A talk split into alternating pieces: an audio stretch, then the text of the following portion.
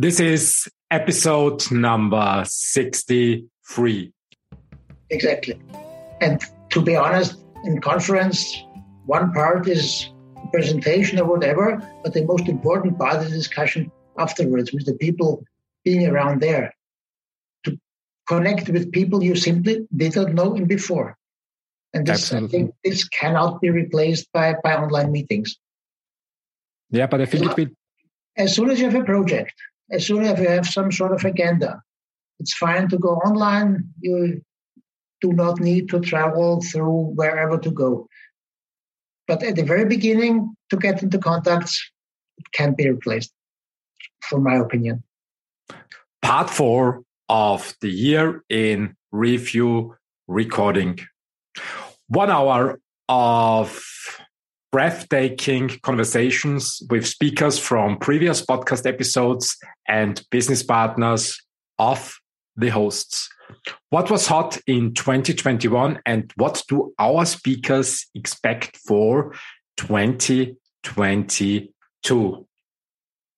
As a start into 2022, I will bring the recording live in seven separate episodes. Here is the fourth part with conversations with Peter Llewellyn Davis from Biotech Austria and Albert Mißbichler, an Austrian business angel. And of course, Astrid Wollert and Matthias Tarasiewicz. We were talking about biotech in Austria, culture of success, business angels, investments, and the market perspective, and customer needs and entrepreneurship. I hope you enjoy the conversation the same way as I did. Enjoy the show. It's uh, Peter Llewellyn Davis, and he is president of Biotech Austria. And I'm curious to hear how the year was for his organization and himself. Welcome to the show, Peter. It's good to see you again. Thank you very much, Christian, also for the intro. Um, yes, it's been a, a very upheaving year. It's very unusual to be in a position where you've had all the ups and downs that normally you wouldn't expect. But mm. uh, biotech is, a, is indeed a thrilling business. And as you probably heard from, from Johannes and, and his colleagues and, and everybody else, uh, it's probably at the moment one of the most exciting topics to be talking about. So thank you very much for the invitation.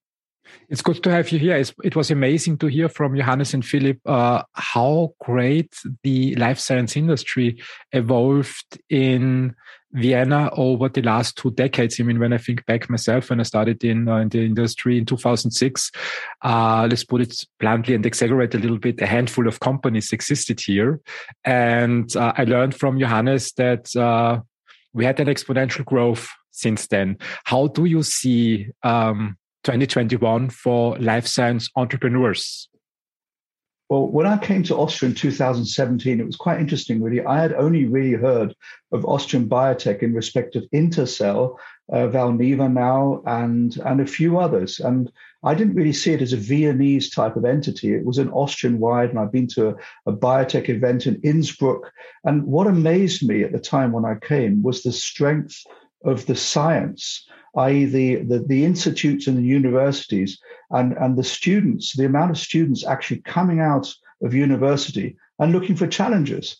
And then I realized that a lot of them went abroad. And I thought to myself, why are they going abroad? I mean, there's so much in this country. It's not just the nicest place to live, but you know, you have a strong infrastructure. You've got, uh, you've got, you know, you've got you've got the, the, the scenery, you've got the schnitzels, um, and you've got everything wonderful here and the wine. And then uh, uh, uh, and then I realized, oh dear, what's not going right here? Because it could be a really strong country for biotech. So it, it, things have improved since then. We've had five exits this year alone. Um, you know, Origimm, PhagoMed, uh, Allcyte, just to name, and Themis, just to name four of them. But uh, it's it's been an amazing year, and it's going to continue this way. I believe it. Yeah, I'm just smiling because uh, the term exit uh, in my opinion, didn't exist uh, 20 years ago. So um, there was not much going on. And when I look, when I open now in the internet, uh, it feels like on a daily basis we get some success stories here from Austria. Uh, Peter, you started Biotech Austria a year ago almost a year ago. So it's uh, also an anniversary for Biotech Austria, if I remember it right. How was the first year for your team? well, well, thank you very much. Because uh, when Johannes and myself and and and and a few of the biotech entrepreneurs sat down in 2020, we said, we know, is this an idea we should follow? Should we set up an industry association just for biotech? Uh, because you know these industry associations exist in, in in the US, in the UK, in France, in Germany, and in, in Switzerland, a very very successful biotech industry. And, and we said, let's do it. Yeah, let's get this industry associated started. So 30 of us started last year, and now we're 60 a year later. So if we double every year, well, there, I think there are only about 200 companies in, in Austria at the moment. But so the goal is to increase the amount of companies as well. An amazing year um, quite simply because our goal is to not just support our members, but also to make people more aware of biotech in general. And I'm mm-hmm. not just talking about the red biotech industry, the white one as well, but just in general, to understand that this is probably at the moment the most needed industry, not just because of the climate control, but also because of health. Look at look at the coronavirus. Biotech was the reason why we are suddenly in are able at this moment in time, at least. Well, it's changing sadly, but to to get it under control at least a little bit. Now it's amazing to hear. Also, uh, I learned with Johannes and Philip that on the infrastructure side, uh, a lot is going on. How do you see the situation for infrastructure here in Austria for life science entrepreneurs? So, so that is really one big issue we have here. So, uh, uh, one of our first goals is with Lisa Vienna, with ABA, with all sorts of others, the AWS and all sorts of others working together and farming to get entrepreneurs out from universities and start businesses. We want to create the spirit that you have it, have in Cambridge in the UK and Oxford and in the US. And you know, there's a lot of money in in Austria. Let's just think of all the rich families, but also mm. there's a there's tons of money available to make biotech a success here as well. So we need to get the entrepreneurs away from their labs and into into a, a, company. And we start that perhaps with a simplified founding of a company. It's called the uh, the Austrian Limited was one idea, but it's just a simplified uh, company. That's one of the big hurdles we're facing at the moment. But secondly, we just haven't got enough lab space. And this, was, this is really something we have to work on. So anyone who's building, anybody who who's in who's in um, in in the field of, of building properties and, and investing in that, they should think about lab space because that is a is big business of the future, and we, we haven't got enough, just not enough. Um, in your opinion, is the bottleneck? Why why why is that that way? Well, people invest in you know in flats and, and shopping centres. Mm. But the longer the pandemic goes, I think they're beginning to realise that shopping centres aren't really the ideal thing to invest in. Sorry, but but instead, I think Jeff you know, Bezos would agree to that. but it would be a good idea to to invest also, and no one has really realised that labs are needed, and and perhaps this is the moment now to say, okay, uh, let's not just talk about you know shopping because this is going more and more online. Let's talk about the future. Let's talk about the entrepreneurs of the next generation. And and and this is science. Science is strong in Austria, and we need to promote this and get it invested. I completely agree to that. I mean, when I think back 20 years ago, we didn't have much companies. I understood the the, uh, the point that there's nothing going on. But as you and Johannes and Philip from Lisa Vienna mentioned, we have we have had exponential growth, and uh, probably it's continuing. So there are a lot of entrepreneurs, and probably also the probability of return is much better than investing in. Uh, in, in shopping centers for real estate investors. And maybe, uh, maybe this podcast also helps to raise awareness. Uh, I think infrastructure is one important part. And in the podcast episode we did together, you mentioned uh, we need a culture of success here in Austria and in Europe.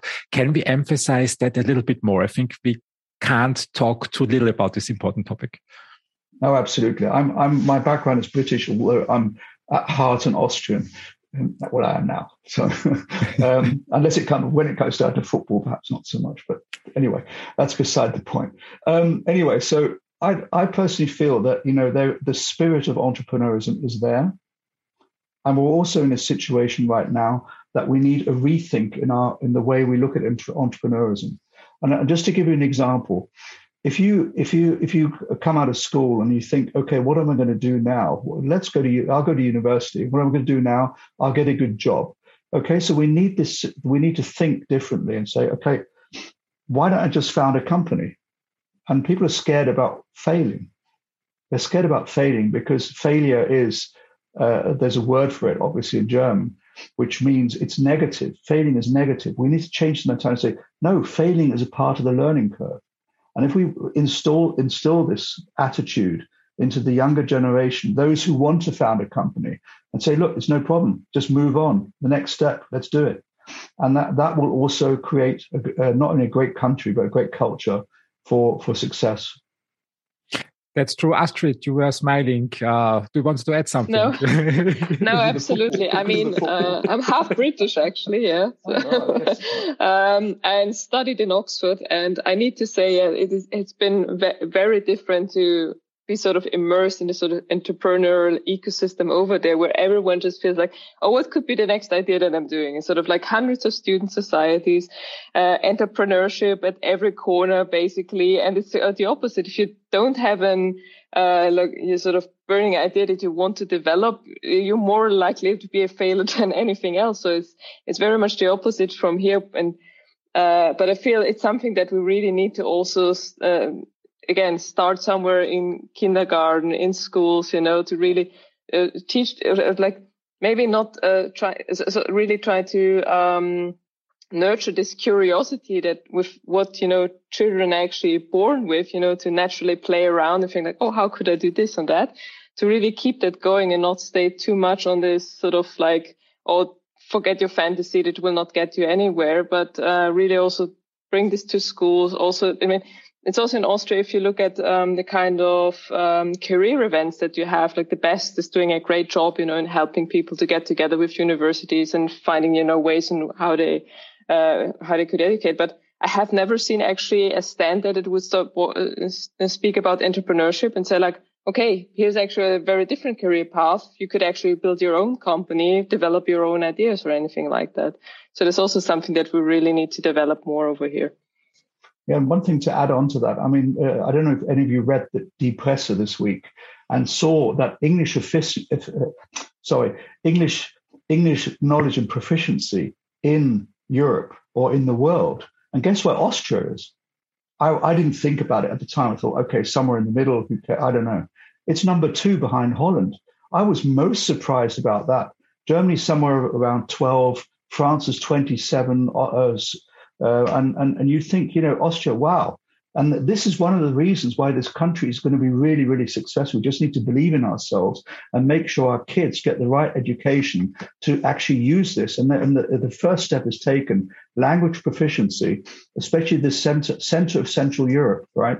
And you need to be able to speak English here because of all the cultures coming together here, not just talking about Vienna. I completely agree. I mean, this was a huge debate uh, around the podcast, people often ask me, uh, why English? Why not German? You are in Austria. And my answer is always, I mean, if I want to address the world, I need to learn and practice English constantly. It's 1.5 billion people on the internet uh, in the world speak English and they're all on the internet these days.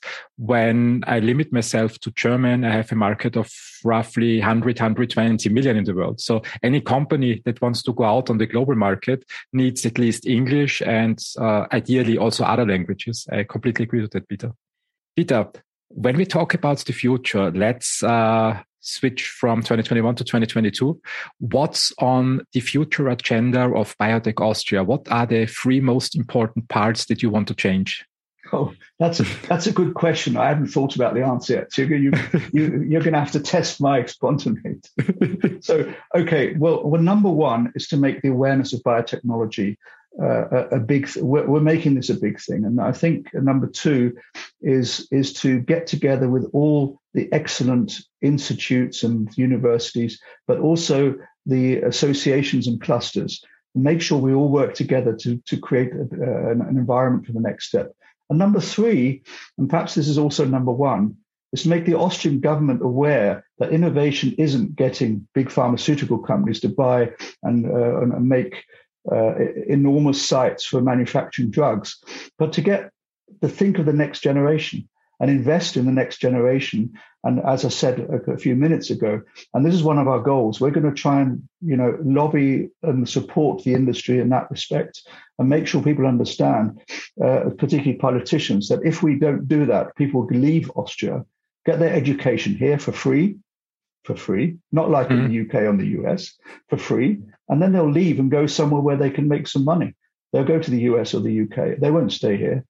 If we're lucky, they'll come back, like Christoph Huber, who left who left Austria to found BioNTech uh, uh, in 2018, and he's into, he went to Tübingen because they offered him some money there, and the, the German system is a lot better than it is here, and uh, he he lives in Austria again because he is Austrian. But I think there are other examples as well. We just need to make sure people come back or stay here. Mm. They can get their experience elsewhere. So just those three points, I think, are the, the main awareness ones we're talking about this year, the next year. I, I agree to that. I mean, um, when I, when I look back to to 2006, um, there was practically no money, no investment money for biotech and for life science. After the initial seed stage, and the usual way was leaving Austria, going to Germany, the United Kingdom, and then uh, tapping into the US market. And I think there is still a lot of room for improvement for policymakers uh, to make Austria more attractive for capital investments, especially in life science and in biotech. I still think we don't have enough capital in that area. How do you see that? Yeah, absolutely. So now you're talking about points four, five, and six. so it's a long list. yeah, it is a long list to be honest. But uh, so within that, as you quite rightly say, we need to get people because they are made aware of biotech. They begin to believe that it's a good idea to invest in biotech. So obviously, getting investors from the US and other countries as well mm. to invest in Austria is great. But why don't we get the guys who invest in IT and in shopping centers to invest in biotech? There are billions in Austria.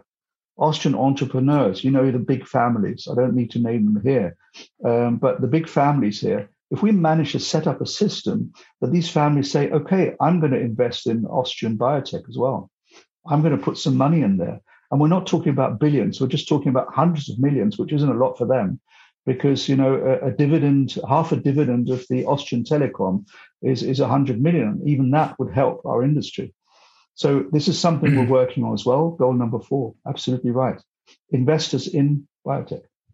Yeah, and especially in the early stages, you can do really a lot with 100 million or 200 million. And uh, five years ago, I heard the example from uh, the Ministry of Finance uh, that uh, foundations have a lot of uh, capital. And uh, if they would be motivated and if they were possible to invest only 1%, you have this 100 to 200 million that come, becomes available very quickly, very easily. Um, and this can do a lot in the translational research uh, area, for example. Yeah, yeah. And then we'll talk about number five, sorry, is uh, if you go ahead, if you look at if you look at a development of a drug, I'm just talking about the, the red biotech seal, field, which is uh, development of drugs. This takes usually 10 to 15 years.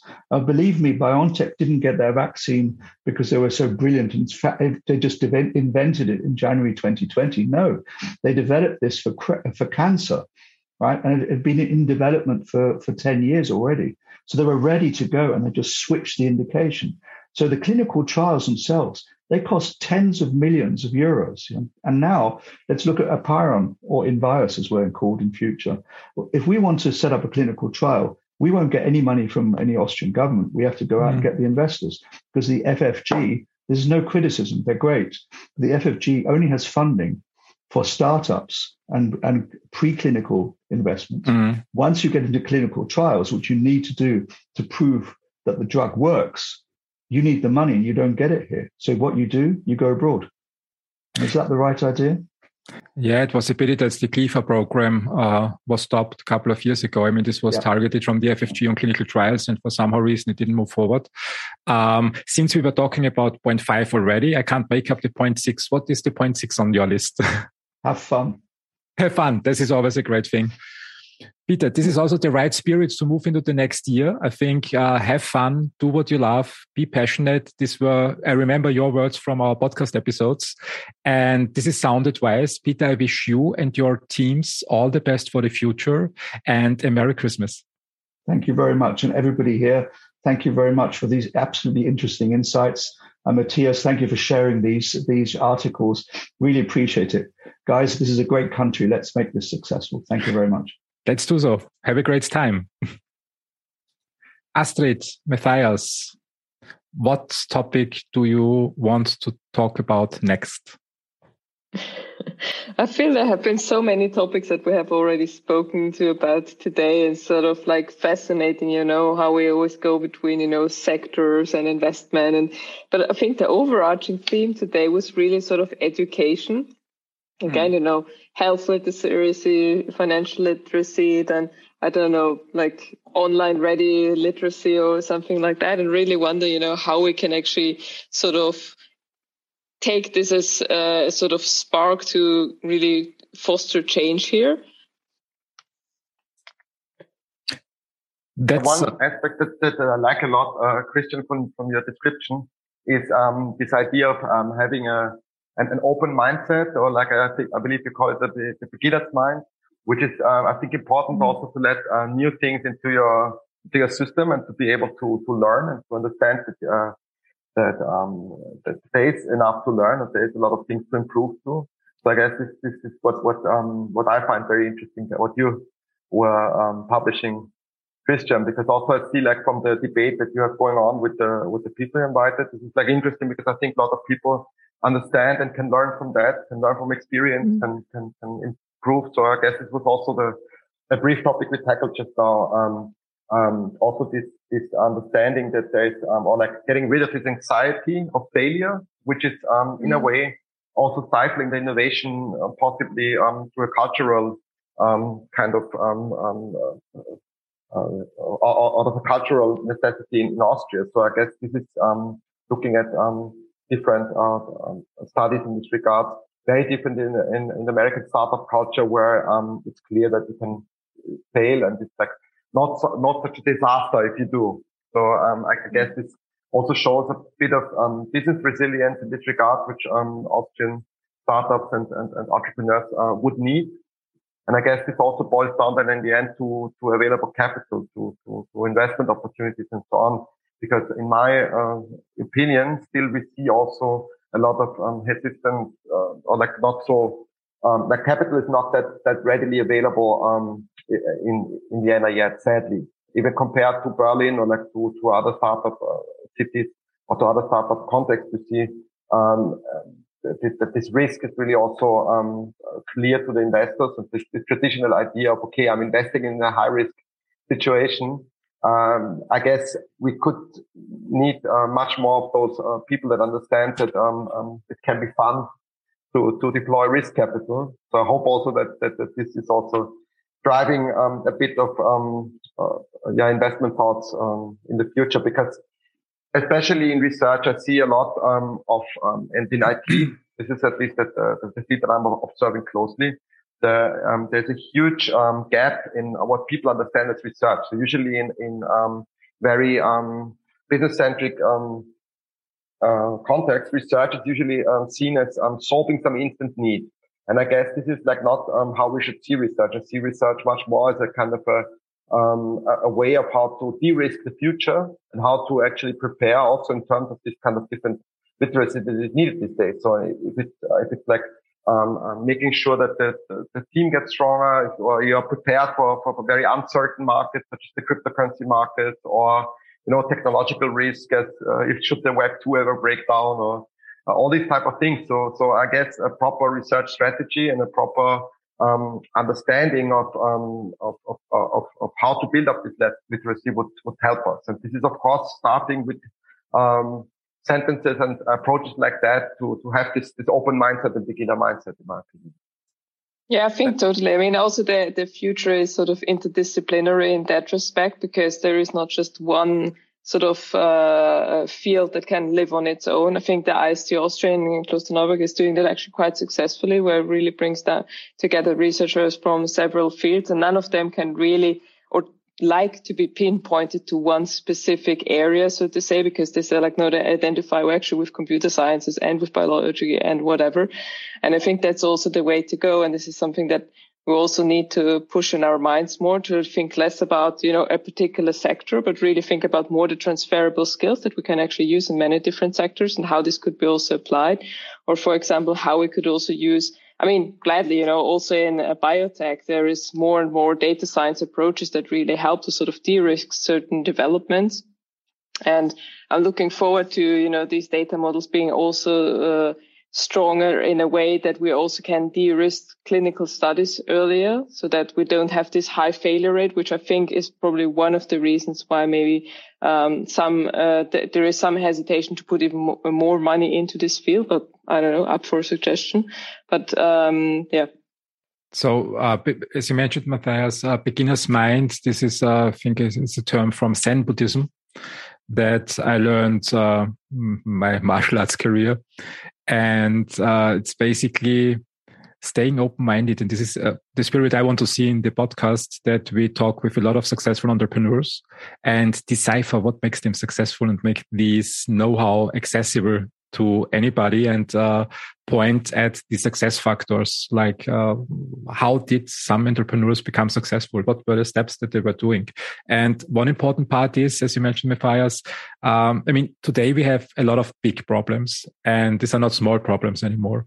And the right way to work on solution for these problems like the pandemic sars-cov-2 is uh, to train scientists to come up with solutions and this is also where beginner's mind comes from and martial arts. Um, in martial arts, we always said, I mean, um, when you wait until you're attacked physically somewhere in the street, it's too late. Uh, if you want to self protect and you want to learn self defense, you have to train before something like that happens. And I see it similarly uh, in tackling the big problems. Uh, like also Peter said with BioNTech, I mean, BioNTech basically trained their team for more than 10 years to learn and understand what their technology can do and how they can use it.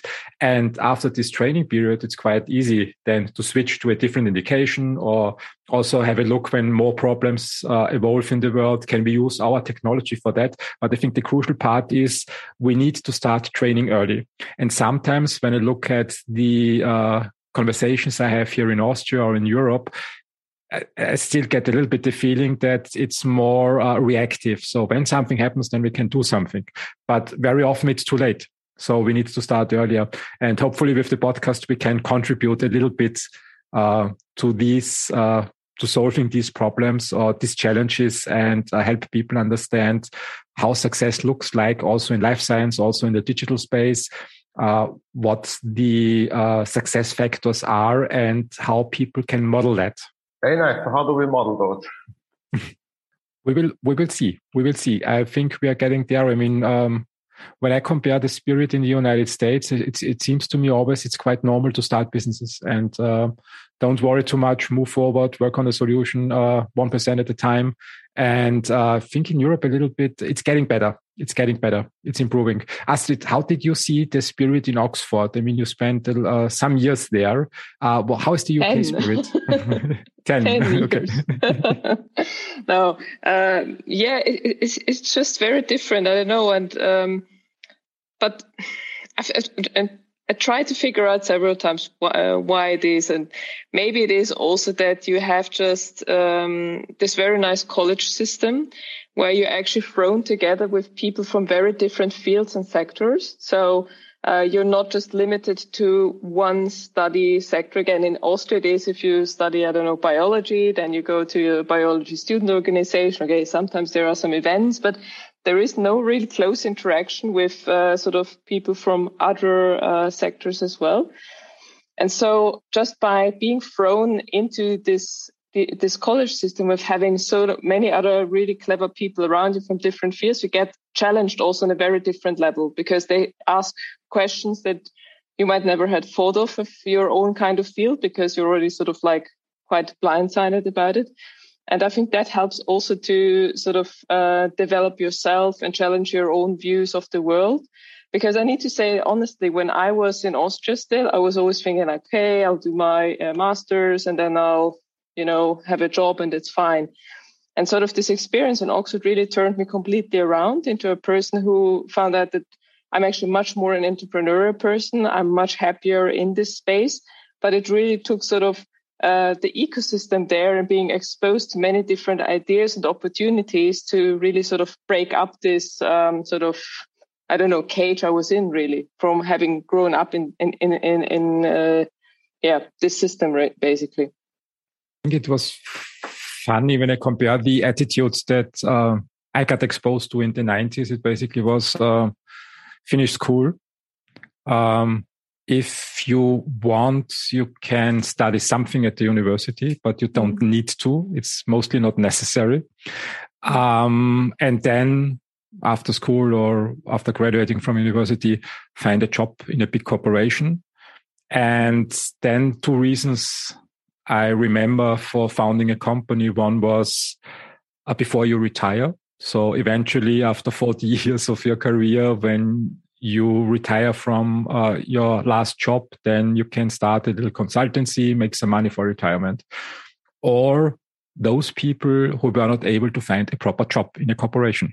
I think this is, uh, in my mind, the attitude of the 90s. And uh, when I look now at the world, I mean, what happened since 2008 9 here in Austria after the big crisis at the startup scene that were mostly built, uh, Speedinvest, for example, great success. Austrian startup, we have uh, later Markus Raunig here when I look at the funds that evolved uh, your fund, Astrid, um, also mm-hmm. uh, IST Austria, uh, that was started, I think, also 2006 ago. Then uh, IST cube, their fund. Then we have many funds in the digital space, and I always envied a little bit the dynamic that I saw in the digital space and missed it in the life science industry. Uh, but I think this is changing now this is changing now mm-hmm. uh, since the start of the pandemic. And also, as uh, Johannes Sachs, Philipp Heinzel, Peter Llewellyn Davis said, they see a very positive dynamic in the future. And I'm curious to hear uh, also on that topic our next speaker, which is a business angel here in Austria. It's Albert Missbichler. I pull it into the panelists and welcome to the show, Albert. Let's give us uh, your insights into entrepreneurship. Albert. Hello. Good to hear you. How are you doing? Thanks, fine. Okay. Sorry, sure. It's good to hear and see you. yes. Albert. Thank you very much for the invitation. You're very welcome. Albert, we were talking about entrepreneurship in Austria. I think you are a long term entrepreneur and business angel here. Give us your perspective on entrepreneurship. Stay with us. We'll be right back. You love listening to podcasts, but have you ever thought about starting your own podcast? Maybe you want to build a brand, grow your business, or are looking for an excuse to talk about your favorite hobby. Whatever your reason for making a podcast, Buzzsprout is the place to start. Since 2009, Buzzsprout has helped over 300,000 people launch their own podcasts. Buzzsprout walks you step by step through the whole process and will give you powerful tools to start, grow, and monetize your podcast. Ready to get started? Click the link in the show notes to get our free step by step guide to starting your podcast today. Well, it's a really interesting business. And uh, well, I'm in since about six years and um, I changed a little bit my, my point of view because at the beginning I had, had some, some good suggestions for investments, for investments um, with rather big tickets, which obviously turned out to be not the best way to take at the beginning big t- tickets because if the development does not succeed like like the business plan said, we have got a problem with liquidity. So I changed to small tickets now, and I'm just now busy with three or four different very young startups involving as well young as I was also already a um, little bit older people, which have the big the big advantage that they have already some experience. then what I what I saw that if you have a very young person, spin off from the university, very engaged, perfect, but they need some sort of backup with all these uh, things you have you have done during setting up a, a company, all these uh, do's and don'ts, which you don't find in any book. You don't learn at the university. You come from scientific part, which is perfect. You have a perfect, say, process development. You have the idea of a perfect product. But there is another important point, which often is, is neglected. There's the point of market. So, is there my market? How can I get to that market? We had this with uh, the the, con- the the important point is, sorry, um, that the the approach to the market and the the feeling of in which time you can access the market often is missing with young people. And this is where i'm now busy in, in, in trying to involve myself with my experience and with some advices to get there. On the other hand the small company has the big advantage that it can be flexible. As a, an example i invested in in Fianostics, which was founded six years ago and was focused on, on uh, rather um, small molecules, development of, of detection uh, or diagnostic of small molecules in the R&D section. And two years ago, everything which was not related somehow to Corona R&D, it simply was turned off. So you have a you have a business model with companies, with laboratories, with, with partners all over the world, and within two weeks, they all disappear. Simply they disappear because nobody got money for research. Expect you're busy in, in, in, in, in something correlated to Corona. And so we had the chance, and we took the chance to switch over. And within half a year, we developed a test on our on our platform, and we are now going to market this test. And again, big surprise, two two seniors in this company having about 30 years experience in clinical diagnostic. We had we know all the people, we know the market, and we said, okay, the test is ready, it is approved, every every laboratory things are done. There shouldn't be any problem to get this test into the market. It is a problem. So we just face three months of being active getting results. Yes, very interesting. Oh, yes, could you give me a sample? Would you buy it? Mm, just not now. And this is the thing that we have to just to face and, and, and keep in mind. You, you need a lot of a long, uh, uh long odom to, to keep this this distance or to, to stay within this distance without getting bankrupt in the meantime.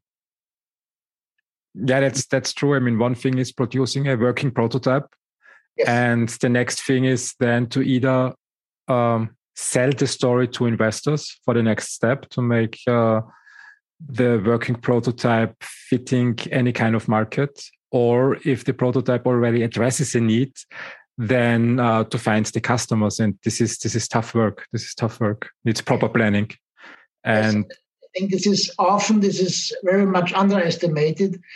That this is maybe it is at least fifty percent of the whole whole story has to be get the product on the market. Success. I mean, I completely agree. My opinion is also backward thinking. So start from the customer need and uh, then think about what problem you solve. And very often, when I talk with uh, companies that are with people that are early to entrepreneurship, um, I get the impression that uh, market comes last in the thinking and also financing comes last. So when they run out of money, then they start thinking about, okay, is there a customer or is there an investor? And very often it comes too late. So my recommendation always is uh, the minute you start putting together a team, you need this business skill and financing skill on the team as a core process that uh, develops alongside uh, the op- other operations in the company. How do you see that as a business angel? Yes, this is this is a very important thing. Uh, you, this is, and also I see this as a, the main uh, activity of the business angel, besides investing some money, just dragging along the people to the lead. Anyone who will pay is not investor, is not the bank, is not any any fund. It's a customer mm. that will pay the whole company. And if the company should be a success story, you need a lot of customers or a big customer that really pays for the product. And therefore, it's very important to get the need. Which problem can we solve for the customer? Do we have to in, to, to make the awareness in the customer with his problem, or is the problem already there? Most of the things you have to make the awareness to the customer. You got a problem, you simply don't know, but I have the solution. Mm. As, as soon as the, one of the customers believes the story, you're on the good side if you can't get the customer to believe the story that they have a problem that you can solve with your product, whatever it is, they never will buy it. And I think this is, in many cases, is this is the problem for many startups that they have a very good idea, a perfect product, but the market is simply too small or they can't address it properly. Mm-hmm. So they, even if they get a lot of money, it takes them not only two years, maybe five years but the end, in the end, they have to fail because the market is simply not there. And if you if you can raise some money from whomever, and you have some sometime you have to pay this money back. That's true. Therefore, it, it doesn't make sense to raise 15 million of whatever money for a market which is about 10 millions in total. You won't get into the market do that and you and can't. It's very interesting. It's very interesting to see business plans prepared for investors, prepared for uh, funding companies or fund, FFG or whatever, where you have this total market and you get less than 10% from Austria Vienna with five people. it simply doesn't work. Mm. When I remember when I started my, my, my startup nearly 20 years ago, we had a very good business plan, histamine intolerance. This is involved about 5% of the world. And you can calculate every person takes one pill per day, which costs a euro, makes whoops, turnaround with whoops, whoops. It, This doesn't work. I remember just an example. You you have to check the market whether you can have the idea this is from the Austrian market, whether can transfer this to international market or even to Germany. So what I learned very quickly, if you come from Austria, Germany ends around Frankfurt. Everything north about, they don't need German or Austrian inventions or Austrian people. You need a person, a confident person there who can make the marketing there for you because you must not go from Vienna to, to say Hamburg. Mm-hmm. They don't they simply don't talk to you. I think there is one important point that you emphasized, or that we should that we should emphasize more, uh, because I miss it very often in companies. Um, Jeff Bezos, in his book uh, "Invent and Wander," wrote uh, as a headline to one article, uh, "What's good for the customer it's good for the shareholders. So the only goal a company has is to serve uh, the needs of a specific type of customer. So customers that have a problem, uh, which the company addresses with a product or a service that solves the problem. And a company doesn't serve public funds or doesn't serve investors, they serve the customer.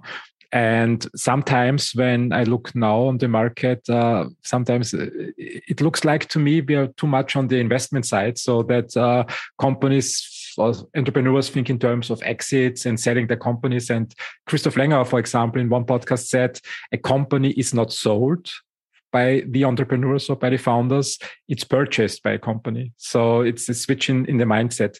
How do you see this, this, this mindset that you perceive on the European market? What are we dealing with currently?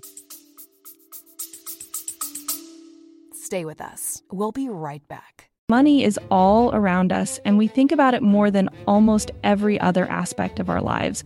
But how can we make more of it, and what's our drive for building wealth beyond just the numbers in our bank account? Join us on the Make More podcast as our host Matt Heslin brings to you a dynamic lineup of experts in the world of investing, business, health, and beyond. Together, they unpack the secrets to not just surviving, but thriving in today's economy. It's about more than just wealth. It's about crafting life experiences, seizing opportunities, and building a legacy. Subscribe now to the Make More with Matt Heslin podcast and join us every week for new expert insights and inspiration.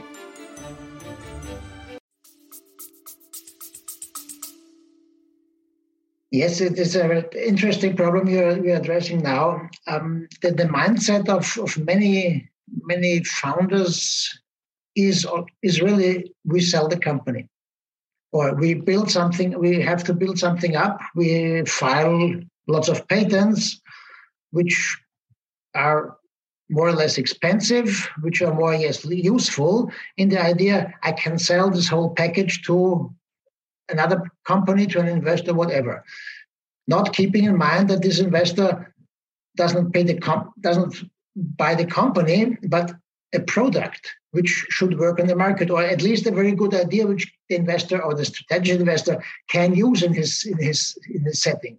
And also the next part is looking for a strategic investor, not for a VC. In most in most cases, you have not the experience, you don't have the resources to address the market properly when you start a company with say five or six persons. This simply is impossible. So you need some connection network which goes with for you, which goes together with you to address the markets in different uh, fields of the market, in different uh, companies or in different uh, countries. You can't do this by yourself. And this is also very important to bring this into the mind of the, of the startups that they need partners and they need reliable partners. And of course, most of these partners want some money for their activity. And it is always important to divert the money into product development, whatever this is in total, and market development. This must go in, this must go in parallel. If you forget about the market development, you've got a product with no market for that, and then you run really into problems. And also to have the feedback at the market as soon as you have some sort of working type of prototype you have to check it with the market. Is this really this what my customer needs? Or is this what our development process developed because it was the most easiest way to get somewhere in this direction we want to go? It's good that and you take it. The need of the customers changes. Mm.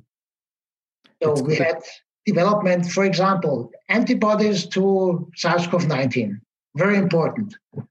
Politicians said three months ago this is no valid system for getting somewhere.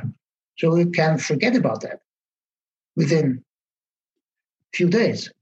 So you have to do this market surveillance, this permanent market surveillance, and see where does the market change? Does are there different requirements for the market?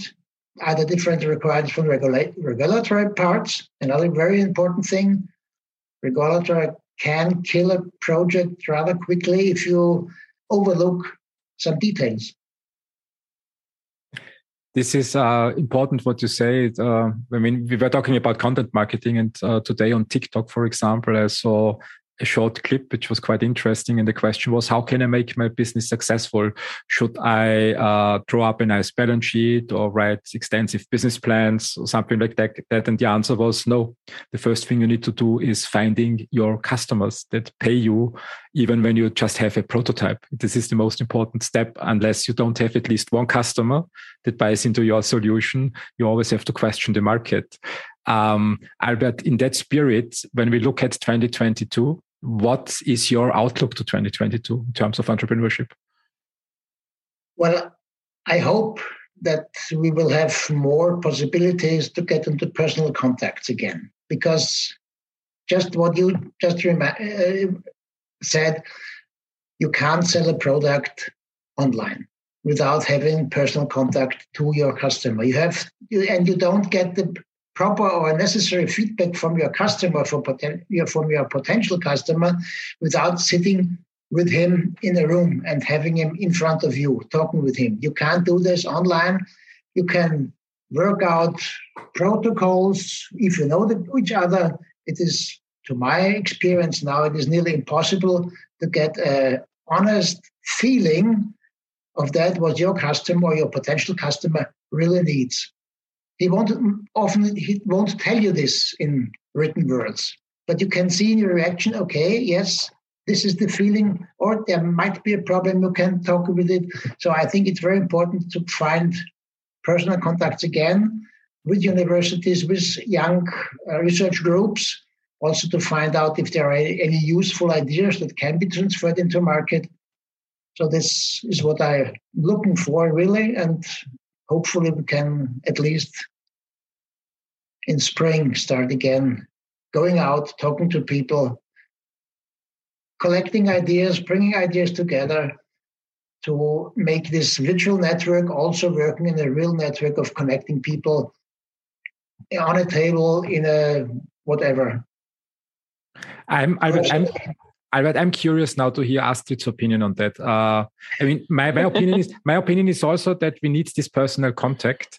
Um, to understand what customers need. It's uh, for me, it's also different uh, sitting face to face in real life in front of a person and getting the full experience of communication compared mm-hmm. to the digital version. I mean, digital has become much better in the last two years, uh, but still, I believe we need the real world. When I talk to younger people, they often say, "No, we don't need it." Uh, Astrid, how is it in the digital space? How important is the direct contact to customers in your world? Uh, not really much. Uh, I mean, in general, you know, I agree that we all need, you know, face to face contact, you know, and sort of uh, value our uh, relationships there, you know, with friends and occasional business partners. But I think most people have seen that also in the digital space, you can become more efficient and you think more about, you know, do you really need to travel to this meeting? Or can I actually do it online? Is it really necessary for a one hour meter meeting to actually block out three hours, you know, uh, just to get an initial assessment? I think we have been actually quite successful in speaking to teams fully online. This has also not been the case in uh, the VC space before. Before you would always also get the whole team on site and sort of meet everyone or also go there to the office and stuff. I think there are now ways that you can also um, it, I mean, it takes some training. I will, I will say that. Yes, it, it, takes some training and also for your gut feeling to develop and how you can actually measure and interpret digital interactions. Um, it's much, much harder if you don't have a video like we have now, for example, on Zoom. You know, that, that already gives you much more information. But I think you can do most things actually online. I think you can also sell um, to your customers online. And this is also why we have now also such a push with this whole metaverse system, you know, where we will see that um, a lot of things will actually move into the digital space that don't necessarily need to be uh, uh in a person to person contact. Stay with us. We'll be right back. Coaching Conversation 2024. This podcast is 100% dedicated to leadership and leadership within the workplace coaching area. We work with companies throughout the world teaching leaders how to coach their employees. This podcast is dedicated to teaching specific strategies, frameworks, coaching models, and now artificial intelligence strategies to help leaders drive greater teamwork, collaboration, cooperation, greater attitudes, better motivation, coaching career development, just to name a few. I hope you'll check out our podcast.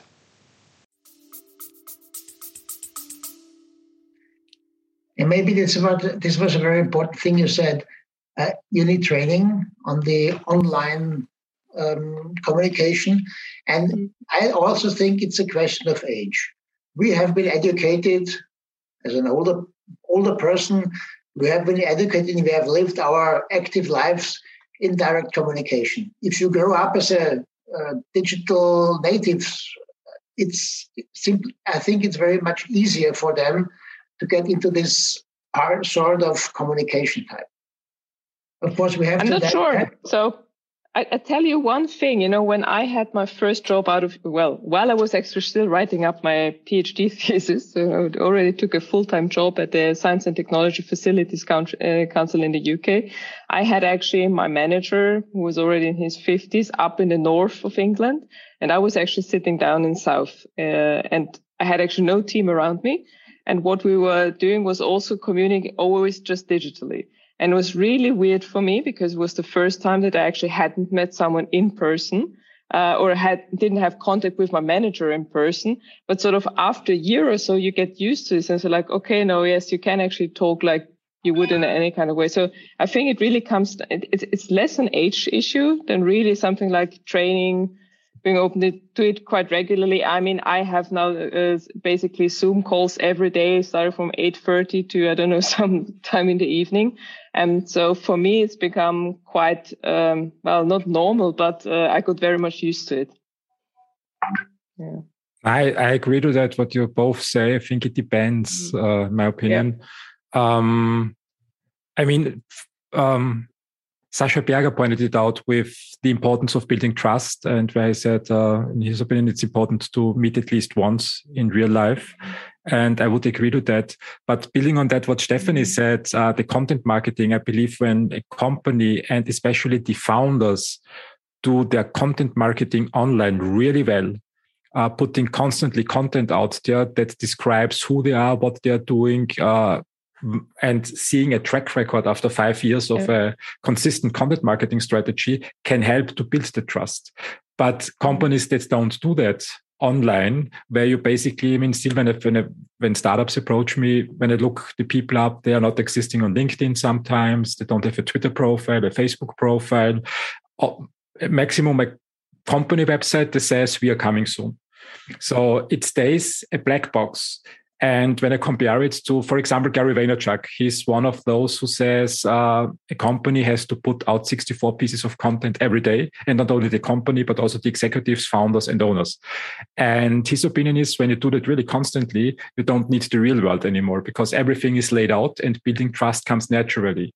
How do you see that, Albert? Is that uh, something that you could also live with, that you see a track record of content of a company to replace the personal contact?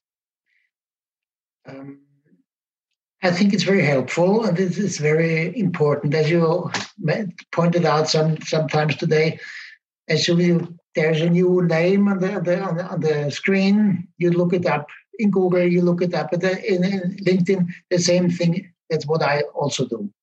Uh, the problem is when you found a company, you don't have a track record because you're new. So mm-hmm. you may have a track record as a person, but if you are a, a spin-off from a university, so you may have some papers which are limited to those people who can read these papers scientifically. Everything else is simply not there. And therefore, you, it is, especially at the beginning, I think it's important to have this personal contact. As soon as you're somehow uh, present already, you have to build up this, you have to make these feeds. This is okay. And you can continue your uh, connections with every people, with, with customers already if, you, if you're here as soon as you're present and yeah, as soon as you have settled up your homepage or whatever you put in there, this will work, I'm sure. But at the very beginning, it is, I think it's necessary to meet people in person and to discuss also this, this is uh, to make this brainstorming sessions, brainstorming sessions online. Um, they work. I've done some of them but they work much better if you are meeting in person with five or six people.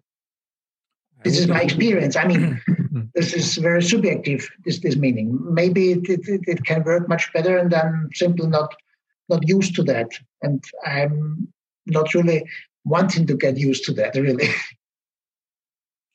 Yeah, I think uh, there's a question also from uh, a comment from Kimberly coming in uh, that she finds a very interesting discussion, and she would be interested in knowing it uh, if you found ways of connecting with new people and ideas online less effectively as we do at coffee breaks at in-person events. I mean, this is something that I experienced in my behavior with this new normal that we have now. before, I mean, before 2020, my normal behavior was um, that when somebody wrote me an email, I wanted to meet for lunch or for coffee or somewhere. Um, but as Astrid said, I mean, it takes uh, three hours going for lunch in Vienna is one or two hours lunch, and then you have to commute between that. And since Zoom is working so well now, even when I'm in the same city with the person who invites me, now my first reaction is, okay, let's have a 30 minute Zoom call to see if we really can do something instead of let's meet for lunch. Uh, Astrid and Albert, uh, how do you see it in your life? And Matthias? Well, I mean, yes. okay. just just do it. Good? no, I mean, for us, it worked quite well actually over LinkedIn, for example. As you said, you know, you can reach out to people uh, via their profiles or even sort of on Twitter, then set up sort of an initial call of 30 minutes, you know, to keep it short, and then see like, okay, is there any, you know, angle that you could work on and then sort of keep the interaction going from there. So through several either messaging apps or also email. I mean, email seems to also be dying down these days. I have the feeling, but it's still there. um, but uh, yeah, just it, it is certainly I don't say and uh, more intense because you have to uh, sort of check in at least once a month or so, like any up are any updates or you know uh, keep up with regular calls. But that has actually worked quite well for us. Well, I agree. You can continue or you can discuss a lot of things with people you are intending to meet. You make an, uh, an appointment with one person or with another person.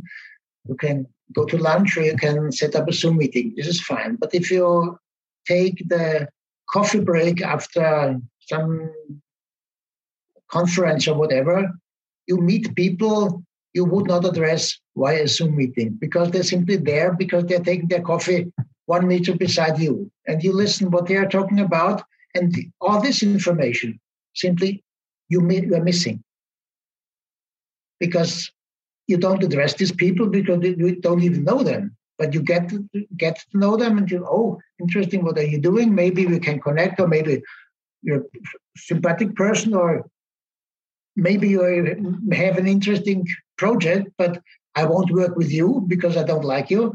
All these things are very different to pick up in, in, in Zoom meetings. Yeah, that's absolutely true. I think um, at conferences, this uh, element of chance or luck or however you call it, pumping into people that otherwise I would have never met is uh, an important factor in business. So a lot of uh, contacts come out, and they also can't replicate it here. So when they have an audience, uh, I don't even know if Zoom still restricts people from communicating with each other. But uh, when I see 60, 70 people in the audience, uh, hardly believe that there is any communication dynamic behind the scene like we see on a conference. Exactly. And to be honest, in conference, one part is the presentation or whatever, but the most important part is the discussion afterwards with the people being around there to connect with people you simply did not know in before. And this, I think this cannot be replaced by, by online meetings. Yeah, but I think it will as soon as you have a project, as soon as you have some sort of agenda, it's fine to go online. You do not need to travel through wherever to go. But at the very beginning, to get into contacts, it can't be replaced, from my opinion. I agree to that. I think we need a balance between online and offline worlds, but I also think that the online world will be part of business uh, as it is right now and will sure. become more important but we still need some at least some big conferences uh, where people can meet and uh, also have this initial accidental contacts to move forward that are very important. Yeah. Albert thank you very much for joining the session. It's always good to see you and hopefully we can meet up for a real life lunch or dinner pretty soon. Hope so yes. I wish everybody good holidays a very good switch in the next year and hopefully much health. Same to you, Albert. Same to you. Thank Have you. a good 2022. Bye bye. Thank you. Bye. Thanks for listening. Please, please share the podcast and make sure you've subscribed. Have a great day.